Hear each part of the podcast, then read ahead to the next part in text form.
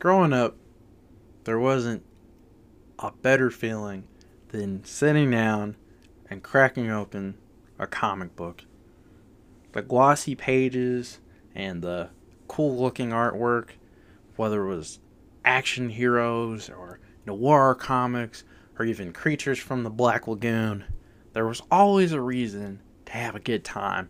And there's always something magical about seeing those images in the text and, that were on those pages. And looking back, I was always wondering what drew me to comic books. And I had a good answer, which was that my uncle, my uncle Tracy, always had this way of talking about them where all these heroes felt like real people. Where it was like, oh man, that's like Captain America. He felt like he was my neighbor down the street. Or, well, there was this villain where it's like, oh no, there goes such and such again. And this magical feeling that I got by having my uncle tell me about comic books or us going to the comic book store, it all came back from him and his love of collecting comics and living in those worlds and, and being a citizen of comics. And so for me, I always wanted to go back to the beginning and try to understand what made him into comic books. And more accurately, what comic books kind of helped shape his view of what comic book collecting was or what the importance of these characters that were in these paper pages. And so over the years, there always seemed to be this place that was the answer to that question. And that was a storage unit.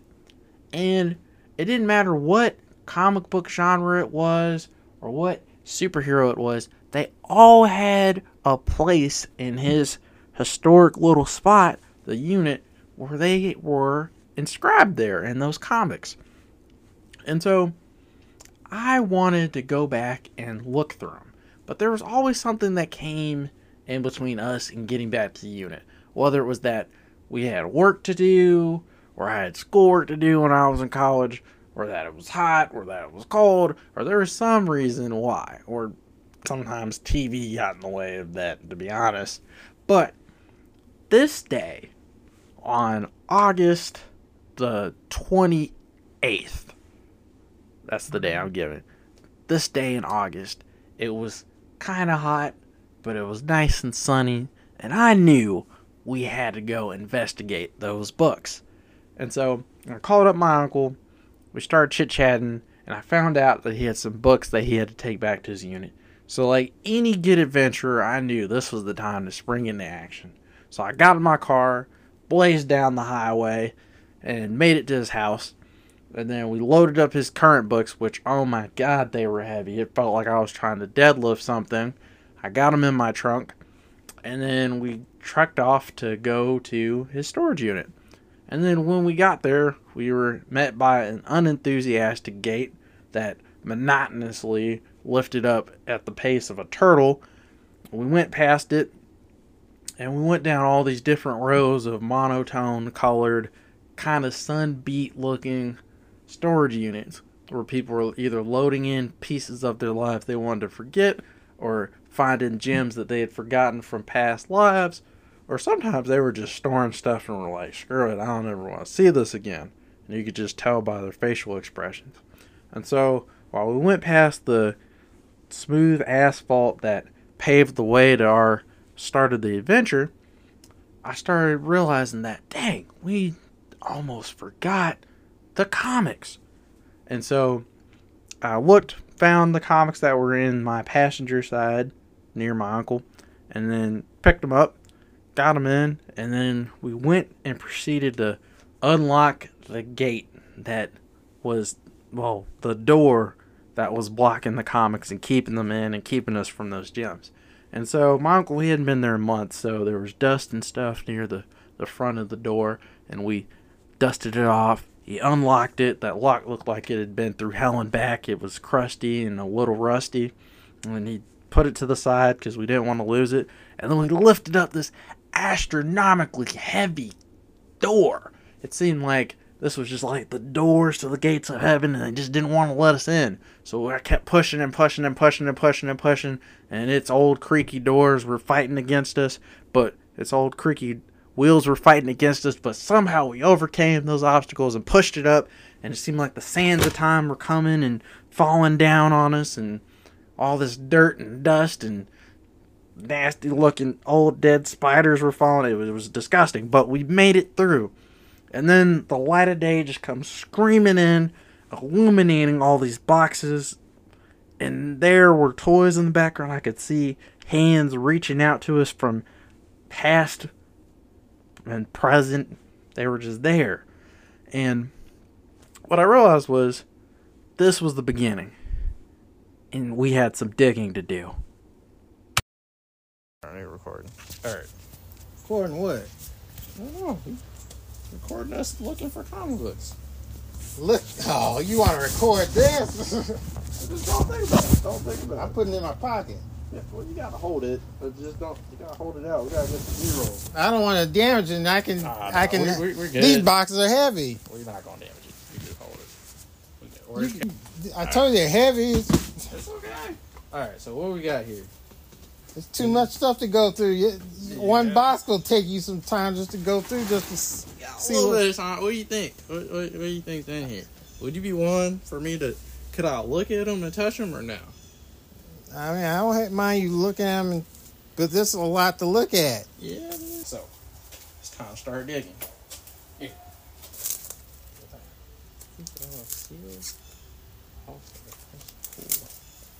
Captain Marvel. Oh, that's what's up. Man, we got a lot of. Oh, what? This is super rare, isn't it? Yeah. That's crazy. I think I need to provide some context right now. Um, rarely ever do you hit gold the first time you try to do something. But in this case, when I opened up the first box from the storage unit, it was insane. It was a bunch of first edition comic books, whether it was the first appearance of the Falcon or whether it was different appearances of Black Panther. Actually, the first appearance of Black Panther was in that box it was insane. Or Hulk versus Wolverine. There's a lot of cool stuff that was in there. So yeah, my mind was spinning when I opened that up. I was so excited. And the only thing on my mind was I had to ask my uncle. But I'm not allowed to open these, am I? No, Yeah, I figured. I'm not allowed to open the camera. Oh, not open them here, if anything. no, we're not gonna open it. What? That's crazy. You got a lot of stuff. You got Hellraiser. Uncensored Mouse. Suicide Squad. Fucking Dagger. New Dawn. Firestorm. Doom Patrol. Long story short, we found a lot of cool stuff. Those are kinds I bought some at the convention, Atlanta Fantasy Convention. We got space on it. This box. This is the. We got. We got some stuff to talk about. All right. Just alone. This alone. We got a lot. To talk about. That's nothing. As I looked out into the sea of discolored gray boxes, I realized my uncle was right. There was an infinite amount of comic books in our midst. And honestly, we just didn't have enough time to do it because the sun was starting to set and it was getting late. We wanted to leave. So, like any smart person in an Indiana Jones movie, I gathered up as many gems as I could find. I stuffed them into my pocket like greedy little cuss. I even shoved them in the back of my Camry, so much so that the car was starting to ride lower in the back. And we started to take off. But before we did, I had one thing to mess with my uncle about. So, Uncle T, you don't have a hundred comic books, do you? Yeah, yeah, that was that was a tall tale. More like 2,000, 3,000, honestly, 10,000. Probably more than that. Comic books.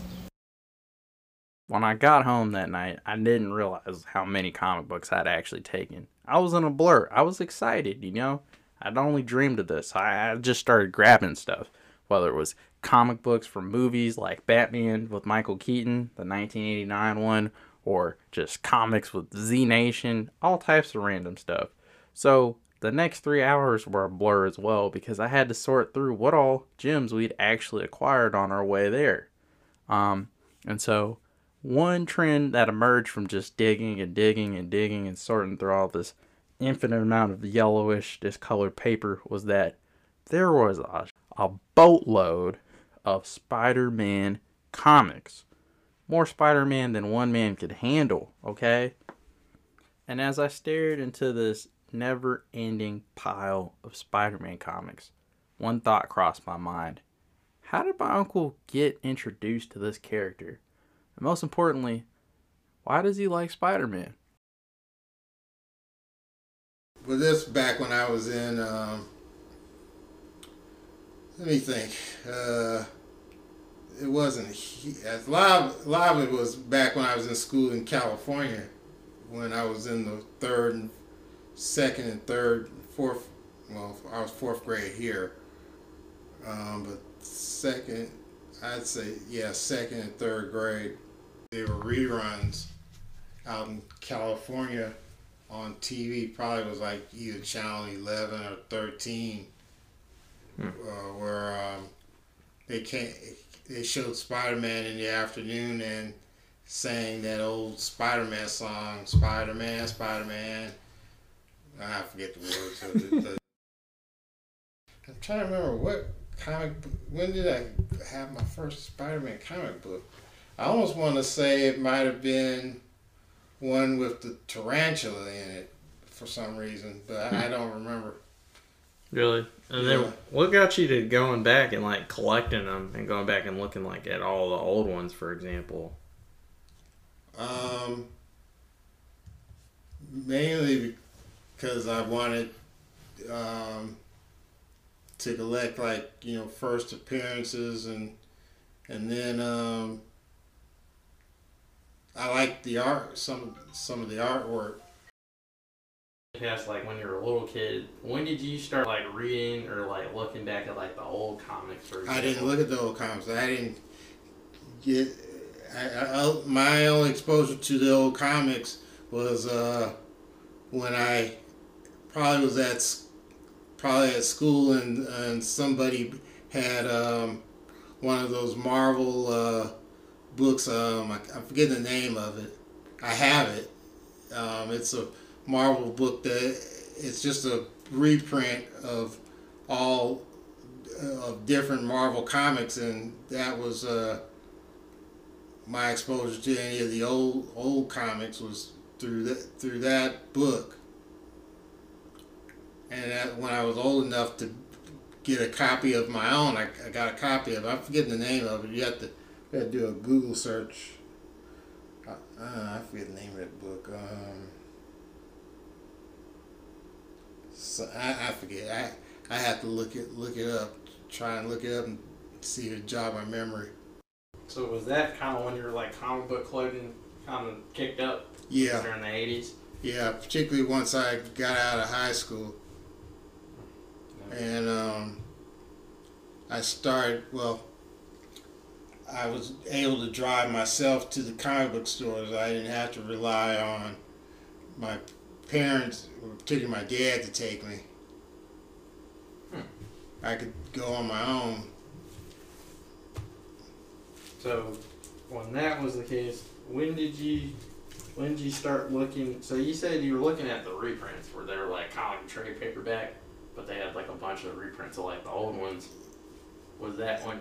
Mm, go go ahead. Finish your question. Was that when you started thinking about like possibly like in the future going back and collecting some of like the older issues? Yeah, well, particularly when um, I learned about the Atlanta Fantasy Science and Fantasy Convention. I would go to those conventions to look for um, back issues that into it. But did you? Because a lot of things I liked about, I guess, Spider-Man, other than the fact that yeah, he climbed walls and uh, on buildings and all that. The thing I, I guess I, when I when I bought a comic book of Spider-Man, I always like to buy the ones where Spider-Man looks like he's got some muscles to him, not not skinny. Because some artists draw him looking skinny looking, and and I, I never cared for the artwork where he looked skinny looking. I always liked the one where he like he got some some muscles to him. Yeah. That's funny. Muscular Spider-Man. Yeah, he isn't. But really, I mean, now that I'm older and all that, he, I mean, I can kind of see where, yeah, he's he's not he he shouldn't be somebody that's bulk, bulked up and all that like Captain America. He should kind of be smaller. I think that was the thing that stood out the most to me. It was just, and as I left my uncle's house that day, one thing became apparent. The comic books, it wasn't about the monetary value, which sometimes we would joke about how rare and how these things were like almost a 401k. Um, this collection was really about just the love of the characters. He did like the issues, he did like the stories and the arcs, and there's there was something special about all these issues. And this curation and this almost like meticulous process that he'd come up with collecting all these different individual stories you kind of got a glimpse into where he was. And so i decided that day i wanted to dig into what kind of helped him create his collection. And most importantly what was his outlook on it because it'd been over 30 plus years of collecting comics this project wasn't going to be a one off affair. I couldn't capture all the experiences I had digging through the books or even all the different little intricate stories he told me that day in one episode. So, so this is issue 1 of Tales from the Unit. I hope you tune in for the next episode of Tales from the Unit.